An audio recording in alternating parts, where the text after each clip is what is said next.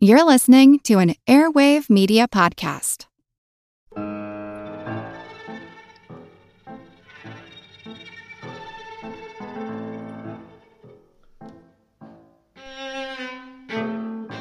As the spike in sales of neckties and golf themed tchotchkes tells us, last Sunday was Father's Day.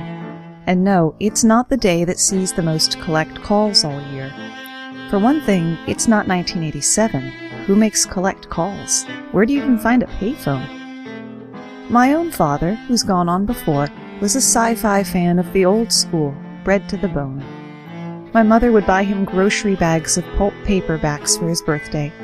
The man had the original Star Trek series in its entirety on VHS, commercial free, taped off the TV, and an Enterprise technical manual. So, in his honor, today's episode goes back in time to look at the future as we dive into the wormhole of classic sci fi. My name's Moxie, and this is your Brain on Facts. When you need mealtime inspiration, it's worth shopping Kroger, where you'll find over 30,000 mouthwatering choices that excite your inner foodie. And no matter what tasty choice you make, you'll enjoy our everyday low prices, plus extra ways to save, like digital coupons worth over $600 each week. You can also save up to $1 off per gallon at the pump with fuel points. More savings and more inspiring flavors make shopping Kroger worth it every time. Kroger, fresh for everyone. Fuel restrictions apply. First off, and this is often a point of contention, we need to establish what we're talking about when we say sci fi. We're not going to haul out the Merriam Webster for this. There is some wiggle room and a fair amount of debate. I can't tell you how many times I've looked at a list of top however many sci fi whatevers only to kvetch out loud, that's barely even fantasy, let alone sci fi, or just because it's set in the future doesn't make it sci fi, idiot. I take this very seriously. Whether a work draws on existing science and technology to extrapolate what we might see in future generations, what we know as hard sci fi, or the author goes, laser guns, pew pew, a key requirement for science fiction is that it be speculative. If it's worth its salt, its focus will be on how we as humans will interact with and react to this proposed environment, its trappings, and its other occupants. Even though there's a lot of overlap in the fan bases, and as Arthur C. Clarke said, any sufficiently advanced technology is indistinguishable from magic, we're going to eschew the sword and sorcery genre of fantasy, and even science fantasy for right now. Likewise, we're probably not going to get into more recent subgenres like cyberpunk and slipstream. And we're going to skip over some of the better known authors because, well, they're better known. But that's okay because we still have a lot to talk about. Science fiction has many fathers, but only one mother, the woman credited with creating the fledgling genre, Mary Shelley. Born to a renowned feminist writer and philosopher in 1797, Mary was 16 when she fell in love with the poet Percy Shelley, and the two ran away together to become a power couple of the literary romantic movement. One summer, at friend Lord Byron's villa, the three of them spent long nights debating everything from art to politics to galvanism, which is better known as raising bodies from the dead using electricity. On one eerie night, Byron challenged everyone to write a ghost story. Mary crafted a tale in which the fantastic could happen within the realm of the possible. The book contained very little science, but it masterfully explored the social and moral repercussions of what might happen if certain scientific advances were possible. If you've only seen movies of Frankenstein, you've been robbed of some of the best aspects of the story. It also bears noting, she was 19 at the time. I would definitely not want anyone reading what I wrote at 19. Frankenstein was published anonymously in 1818 with a preface by Percy Shelley, causing many to assume that he was the author, since writing books wasn't a proper undertaking for a lady. Following bestseller status and a successful stage adaptation, Mary set the record straight with the second edition in 1822, finally taking credit for her masterwork. Sadly, that was also the year that she lost Percy in a shipwreck, leaving her a 24 year old widow. In a strange twist that you would, hopefully, only see from romantics, Mary had to fight Byron over which one of them got to keep Percy's preserved heart. She ended up giving Percy's skull to Byron as a sort of consolation prize. It would be nearly 50 years before the next big name in science fiction, Jules Verne, published Journey to the Center of the Earth in 1864.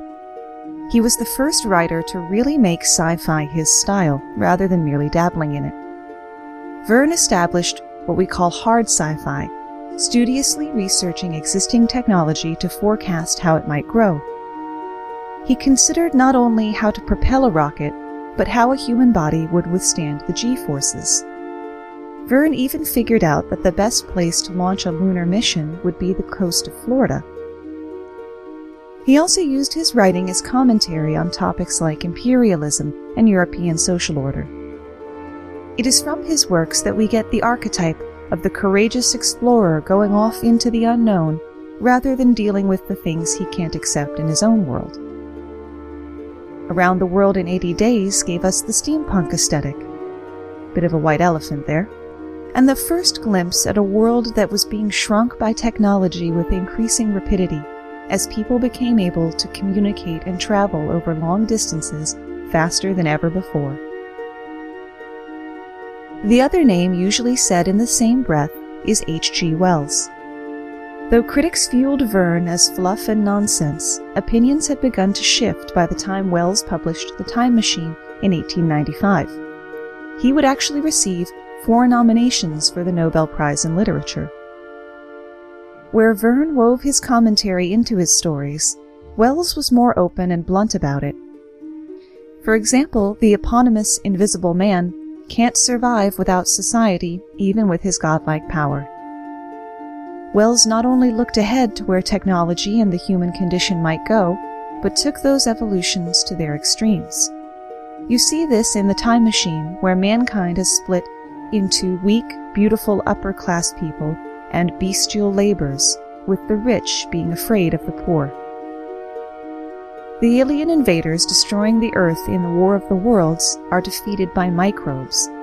This is actually a concern in real life space travel. NASA has an entire department dedicated to sterilizing equipment to ensure that we don't contaminate the final frontier. Wells used science to make the fantastical seem possible, so it could be used as a lens to study the human condition. As if all that wasn't enough, he wrote the first rule system for tabletop gaming in the book Little Wars, so he deserves specific thanks from the D&D and Shadowrun set. The speed of invention and innovation in the late 19th and early 20th century made anything seem possible. It was also the last stand of the occult. It's where the end of the Romantic movement met pushback against rationalism, with a dash of well to do people looking for safe, transgressive entertainment and a sprinkling of people out to make a buck. For more on the spiritualism movement, check out our very first episode about hoaxes and false panics. The occult began to take on aspects of science, and science in turn began to explore the occult. Even scientific greats like Thomas Edison looked for the factual basis of fantastical claims like astral projection and communicating with the dead. The occult also provided a stopgap solution for authors who couldn't quite suss out the science of a situation. Need to converse with oddly shaped slime based beings from another planet? Telepathy will handle that. The crossover separated itself from hard sci fi by planting its feet firmly on the platform that there are things that we will encounter that science simply cannot explain, at a time when it seemed like science would be able to explain everything any day now. It became one of the hallmarks of pulp sci fi and would be treated and regarded as if it were legitimate and not a handy deus ex machina. It also appeared in better quality work, like that of Robert Chambers. Robert Chambers was arguably the first sci fi horror writer. Though he was a prolific author, publishing over 80 books, only a few are still read, the best known being The King in Yellow. His book, Search for the Unknown, introduced cryptids, fantastical but plausible creatures, into the genre. You can almost draw a direct line between his work and TV series like The X Files. While not the first to use it, Chambers arguably was the best in using the invented manuscript. The King in Yellow contains a play that is reputed to be cursed. Act 1 lures in the reader, but anyone who reads Act 2 will go insane. Chambers directly influenced many better known names in sci fi writing. For those of you waiting with bated breath for H.P. Lovecraft's turn, you're going to have to walk away from this one a tad disappointed. Without getting into the unanswerable question of, can you separate the art from the artist? The man was racist as all hell, and he's not getting airtime on my show. Go back and read his stuff again, especially a 1912 poem that has the N word right in the title. No subtlety or subtext needed there. Don't let the door hit you on the way out, Cthulhu. Going back to invented manuscript, another author to use it to great effect was William Hodgson. His classic, House on the Borderland, is a haunted house story wherein the house sits on a rift between dimensions. It's credited for introducing cosmic horror into sci fi. Cosmic horror is the concept that there are things out there somewhere so terrible that we lack the capacity to even imagine them. Hodgson's works also spin the convention that science fiction must actually be plausible establishing that you need only construct a world that the reader believes could be possible. In The Nightland, he firmly establishes the dying Earth genre, previously only touched on by books like The Time Machine. Dying Earth is similar to post-apocalyptia, except that Dying Earth hinges on entropy rather than catastrophe. Author Richard Jefferies gave us arguably the first post-apocalyptic novel with After London. He established what are now tropes, the defining characteristics by which we declare something to be post-apocalyptic. Feudal type societies dominated by the strong, roving bands of savages, the details of the apocalypse being lost or misunderstood, the hero wandering the hellscape to provide us with exposition, and so on. Jefferies was otherwise a nature writer by trade, which is probably why he also gave us the essential idea of finding the beauty in the wasteland. For some great dissertations on character creation and world building, check out the Trope Talks playlist on the Overly Sarcastic Productions YouTube channel. Then check out all their other playlists. Tell Red and Blue that Moxie sent you.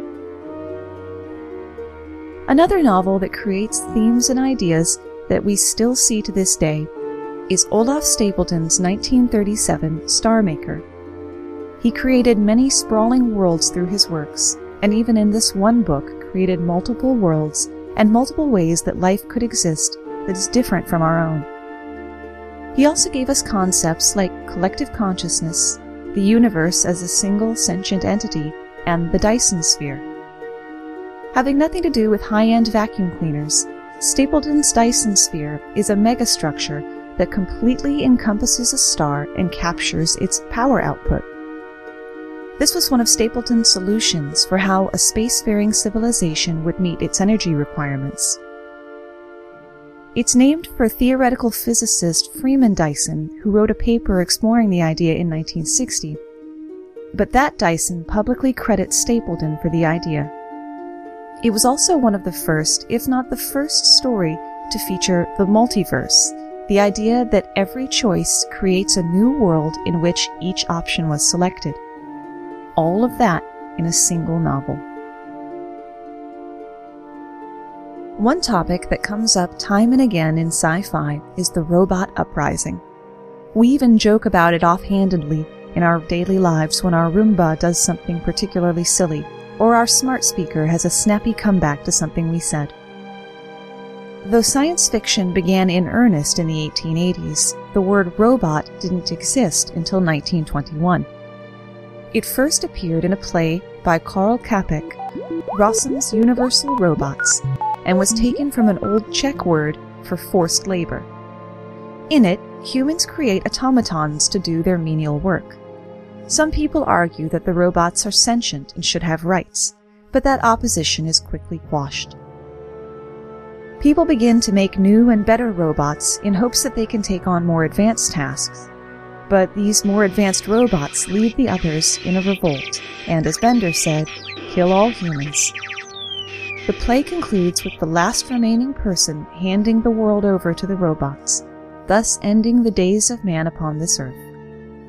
Whether it's HAL or the T1000, you can track all Robot Uprising stories back to Rossum's Universal Robots though no later writer seems to have used that acquiescence in their story.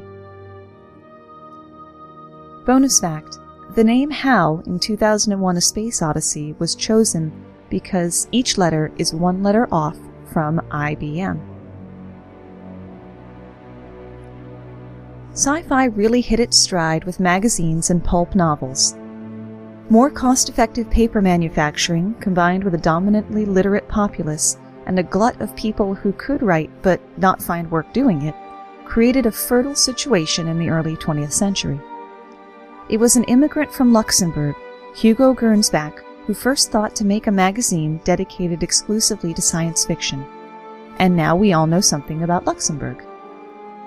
Gernsback had begun with magazines about radio technology, electronics, and engineering, which sometimes included a little fiction to keep things interesting.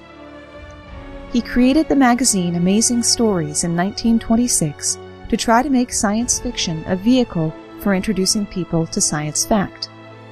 Amazing Stories also became a way for writers to actually make a little money with sci fi. Gernsback wasn't the best businessman ever, and many of his authors went elsewhere when they weren't getting paid. He also wanted the focus to be too much on dry science education rather than entertaining stories but at the same time didn't seem too concerned that that science be accurate. He would end up declaring bankruptcy, but not before he'd established his legacy. He inspired scores of publishers to start sci fi magazines. The cover art he made for Amazing Stories cemented in our minds what a rocket ship or a ray gun is supposed to look like, as well as what fonts and letterings look science fictiony. To this day, the Hugo Awards are given to the best science fiction and fantasy works every year. In 1929, Amazing Stories also saw a character from its pages licensed for comic strips, which helped to move sci fi to a new medium, one more attractive to younger readers, many of whom would go on to be sci fi authors in their own right. Buck Rogers and his competing analog Flash Gordon had the excitement of pulp sci fi without worrying too much about the bothersome science stuff. They were adventure series, as much as Pirates or Tarzan, just set in space. They further spread and solidified the sci-fi look that Gernsback had begun. Those rounded, flanged, often impractical Art Deco aesthetics would spread to movies and TV shows. I'm Jane Perlez, longtime foreign correspondent and former Beijing bureau chief for the New York Times. I've been a foreign correspondent in lots of places Somalia, Indonesia, Pakistan, but nowhere as important to the world as China. I mean, China is not dropping anti democratic paratroopers into Montana. But of course, we did see things like the weather balloon slash spy balloon riveting the whole country for a week. This is Face Off an eight part series in which we'll take you behind the scenes to key moments in the tumultuous US China relationship. We'll speak with a diplomat, a spy, a tech reporter, a US admiral, even Yo Yo Ma. Plus, my pal and noted China historian Rana Mitter joins the conversation. We'll look at what's driving the two nations apart and explore whether anything can help bring them back together. Face Off launches April 9th. Hello, everyone. You may recognize me as Gabby from the History of Everything podcast. And my name is Brenna, and you don't recognize me from anything yet.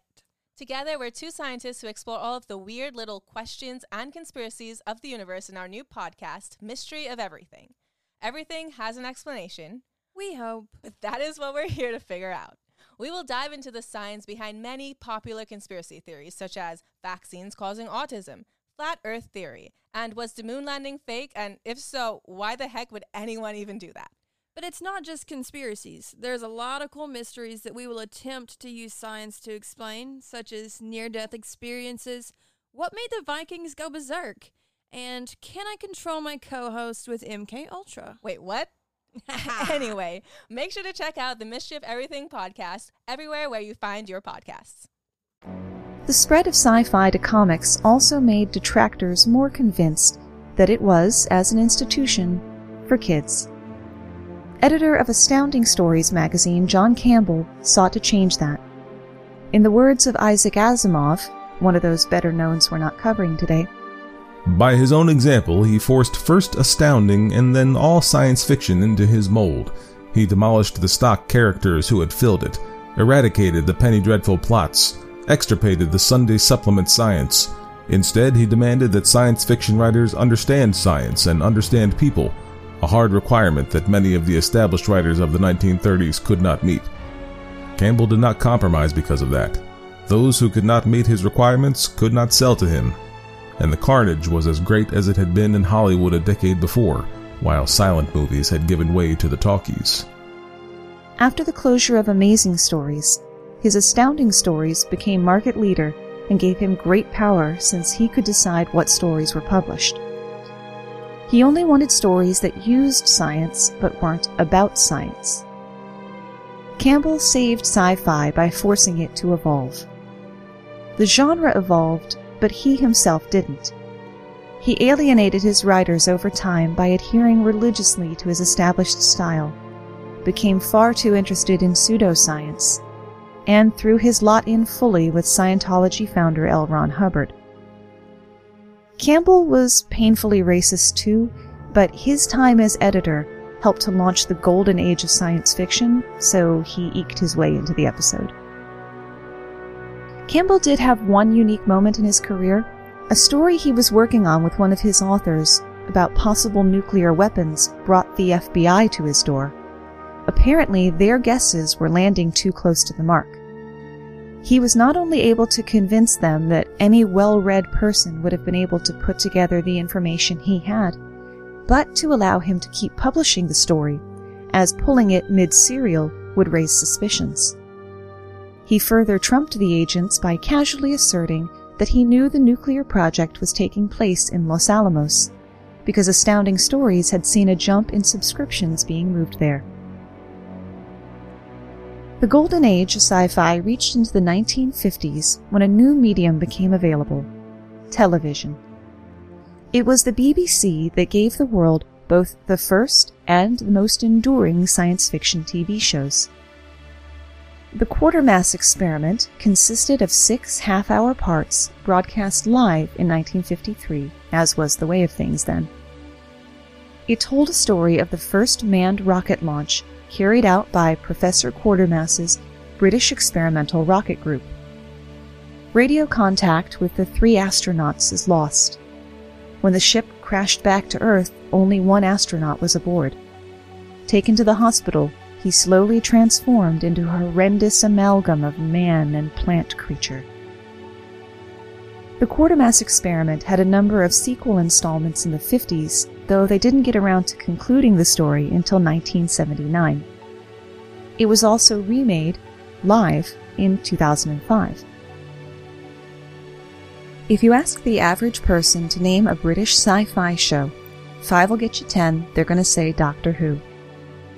The first ever episode of Doctor Who, called An Unearthly Child, first appeared on BBC TV on November 23, 1963. The show quickly captured the imagination of an entire audience, with as many as 12 million fans tuning in. No small feat in the early 60s. The words TARDIS and Dalek are so familiar to British audiences that they've been added to the Oxford English Dictionary. Doctor Who was originally intended to be an educational program. The Doctor would go back in time to teach history, and the segments in space were to teach science. Viewers favored the segments with aliens, so the historical stories were phased out by the end of the 60s. I could regale you with a full history of the show, but this isn't your brain on history, it's your brain on facts. So let's bounce around some interesting facts. Besides, the show's been on for 55 years. If you don't know what it's about by now, I can't help you. The regeneration effect, used for when one doctor changes into the next, was created at the end of the first season by accident. Faulty equipment caused the image of the first doctor, William Hartnell, to be overexposed to the point that it allowed second doctor, Patrick Troughton, to get into place before the effect faded. The distinctive TARDIS sound effect was originally created by rubbing the bass strings of a piano with a key Verity Lambert became the youngest drama producer at the BBC in 1963 when she accepted the role to work on Doctor Who. She was also the first woman to gain such a role in television. Doctor Who, and in fact the entire time travel genre, is banned in China because the government doesn't want to promote anything that might be seen as rewriting history. The original pilot episode, which was thought to have been lost, was rediscovered in 1978 in a mislabeled film can. Losing episodes was almost a theme for the show. A huge chunk of the first six years is missing. There are no episodes from the 1960s on their original master tapes. As of this recording, 97 episodes remain missing. Why? The BBC taped over them. The scenario behind the decision requires some backstory. In the 1950s, the Performers Union argued against the taping of shows as opposed to the live shows that were standard. Their stance was that the show could be rebroadcast without having to pay the actors to come in again. When recorded shows became more common, the union demanded contracts stipulating how many times any given taped performance could be rebroadcast. When the BBC started broadcasting in color in 1966 and 67, they didn't see the point in keeping tapes of black and white shows. Further, those tapes were very expensive, and it made better financial sense to reuse a tape that cost the equivalent of $3,000 apiece rather than replacing it. There was also no home video market, so people didn't consume shows after the initial viewing. The BBC does have a film library which archives everything the BBC puts to film, but because the original Doctor Who episodes were on tape first, then transferred to film, the library felt their copies were redundant and didn't keep them. As a result, the film library only had 47 of the first 253 episodes, about 18% of them, when the master tapes were erased. But all hope is not lost copies turn up now and again. In 2013, tapes containing nine missing episodes were found at a TV relay station in Nigeria. The recovered material includes four episodes of a six parter called The Web of Fear, a quintessential Doctor Who story in which the Time Lord battles robot Yetis spreading a poisonous fungus on the London Underground. What? Uh, is that, uh, London? Under- no, that's what it says. Well, it was the 60s.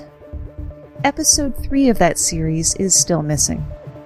BBC Worldwide made the episodes available on iTunes and DVD. Speaking of iTunes, have you had a second to leave a review? They don't have to be long to be meaningful. Last week, we got a five star review from Pod Addict 24 who said, I love Moxie's voice and candid style, laying out the facts over soothing music my new favorite way to unwind before bed. Thanks. Thank you, Pod Addict 24. And I'm blushing myself silly to think about how many people take me to bed with them. Now for the reason we're all here today. Six sequel series, 14 movies, hundreds of books, and more than 125 video games, all from a show that only ran for three years. That's the legacy of the original Star Trek series.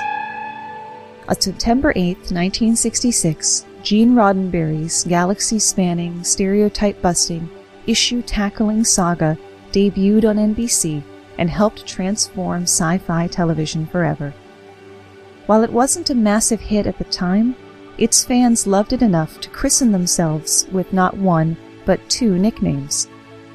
Or it could be said that they called themselves Trekkers, but other people called them Trekkies. The word Trekkie soon came to stand for an overly invested sci fi fan with more concerns about warp technology than personal hygiene, who imagined what it's like to live on alien worlds, but not what it's like to move out of their parents' house. Actress Majel Barrett, who would marry Gene Roddenberry in 1969, appeared in every Star Trek series up until her death in 2008. She actually began as the first officer in the unaired pilot. But pre women's lib test audiences didn't like a female character acting as strong as the male characters. She eventually found her place as Nurse Chapel in 22 episodes. She appeared both on camera and as the voice of the ship's computer on The Next Generation and continued to voice the computer in subsequent series and even the first J.J. Abrams reboot movie. As I mentioned at the end of the episode The Role of a Lifetime, Leonard Nimoy borrowed the Vulcan salute hand gesture from his childhood experiences in synagogue. The hand gesture represents the Hebrew word Shaddai, the name for God. The Vulcan neck pinch was also a Nimoy contribution, the script had called for him to knock someone out with the butt of his phaser, but he found that too Wild West, so he invented the nerve pinch. Remember, kids, there is no Vulcan death grip. Nichelle Nichols was a singer on stage well before she was an actress on television, and she'd been offered a role on Broadway for which she was fully ready to leave the show. She was convinced to stay not by Roddenberry or her co stars, but by Dr. Martin Luther King. Nichols related that he said, Nichelle, whether you like it or not, you have become a symbol. If you leave, they can replace you with a blonde haired white girl, and it will be like you were never there. What you've accomplished for all of us will only be real if you stay. That got me thinking about how it would look for fans of color around the country if they saw me leave. I saw that this was bigger than just me. The Green Orion Slave Girl is arguably the most iconic one off image from the show, and the star of one of my favorite anecdotes. I'm going to get a cup of tea, Earl Grey, hot, and let my buddy Sean from Stories of Yore and Yours take over for a minute. The Green Girl was the creation of Fred Phillips, who also made Spock's Vulcan look for the original Star Trek television series. Stephen E. Whitfield and Gene Roddenberry recalled in the making of Star Trek in 1968 how Phillips grew increasingly frustrated as three consecutive makeup screen tests, in which Roddenberry's future wife Majel Barrett had been painted green, came back negative. Now, Fred Phillips is an exceptionally fine makeup artist and recognized as a top pro in the business. He did a thorough job with the makeup and was quite satisfied with the results. Imagine everyone's surprise upon viewing the developed film the next day to find the actress's face just as normally pink skinned as ever. There was no trace of green. Gene's orders to Fred Phillips paint her greener. The following day, the test film again showed her as pink skinned as ever. Even Fred was dumbfounded. Recalling the incident, he says, We did this three days in a row. We had her so green you couldn't believe it, and she kept coming back pink. Finally, we figured out what was happening. The technician over at the film lab would receive the film every day and run it through the development solution. As the image formed on the film, he kept saying to himself, My god, this woman is green. And so he kept correcting the film developing process in order to turn her back to normal skin color again.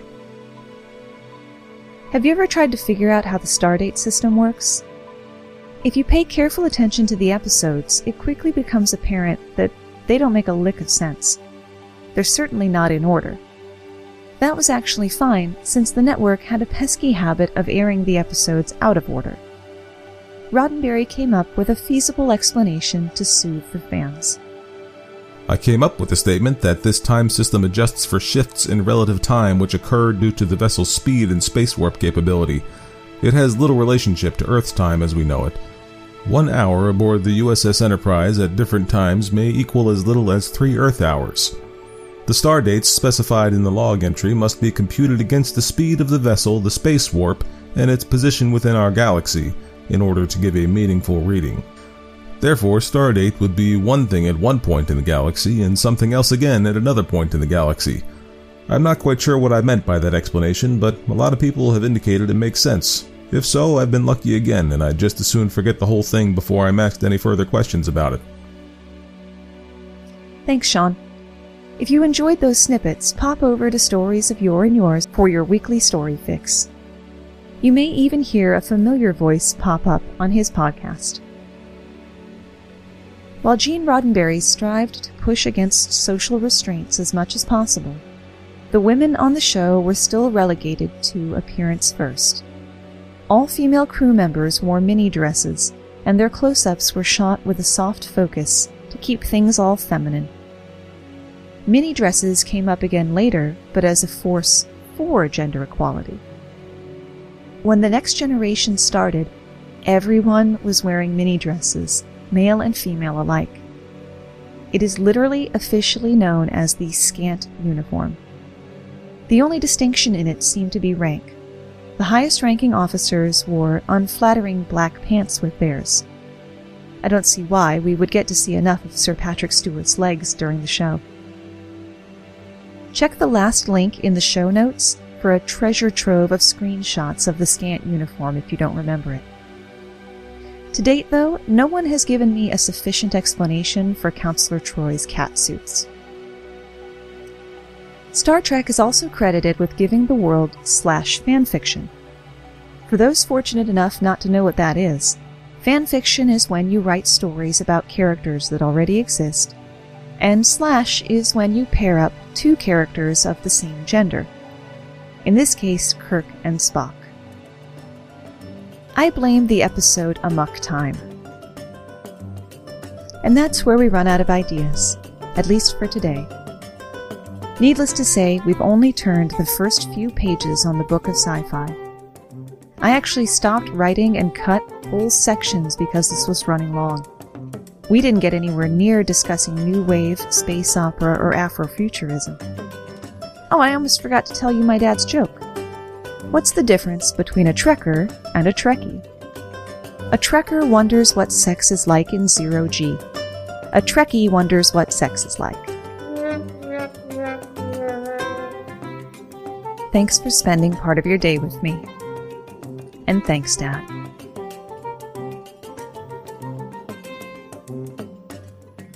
Today's episode was brought to you by the word bloviate. Bloviate.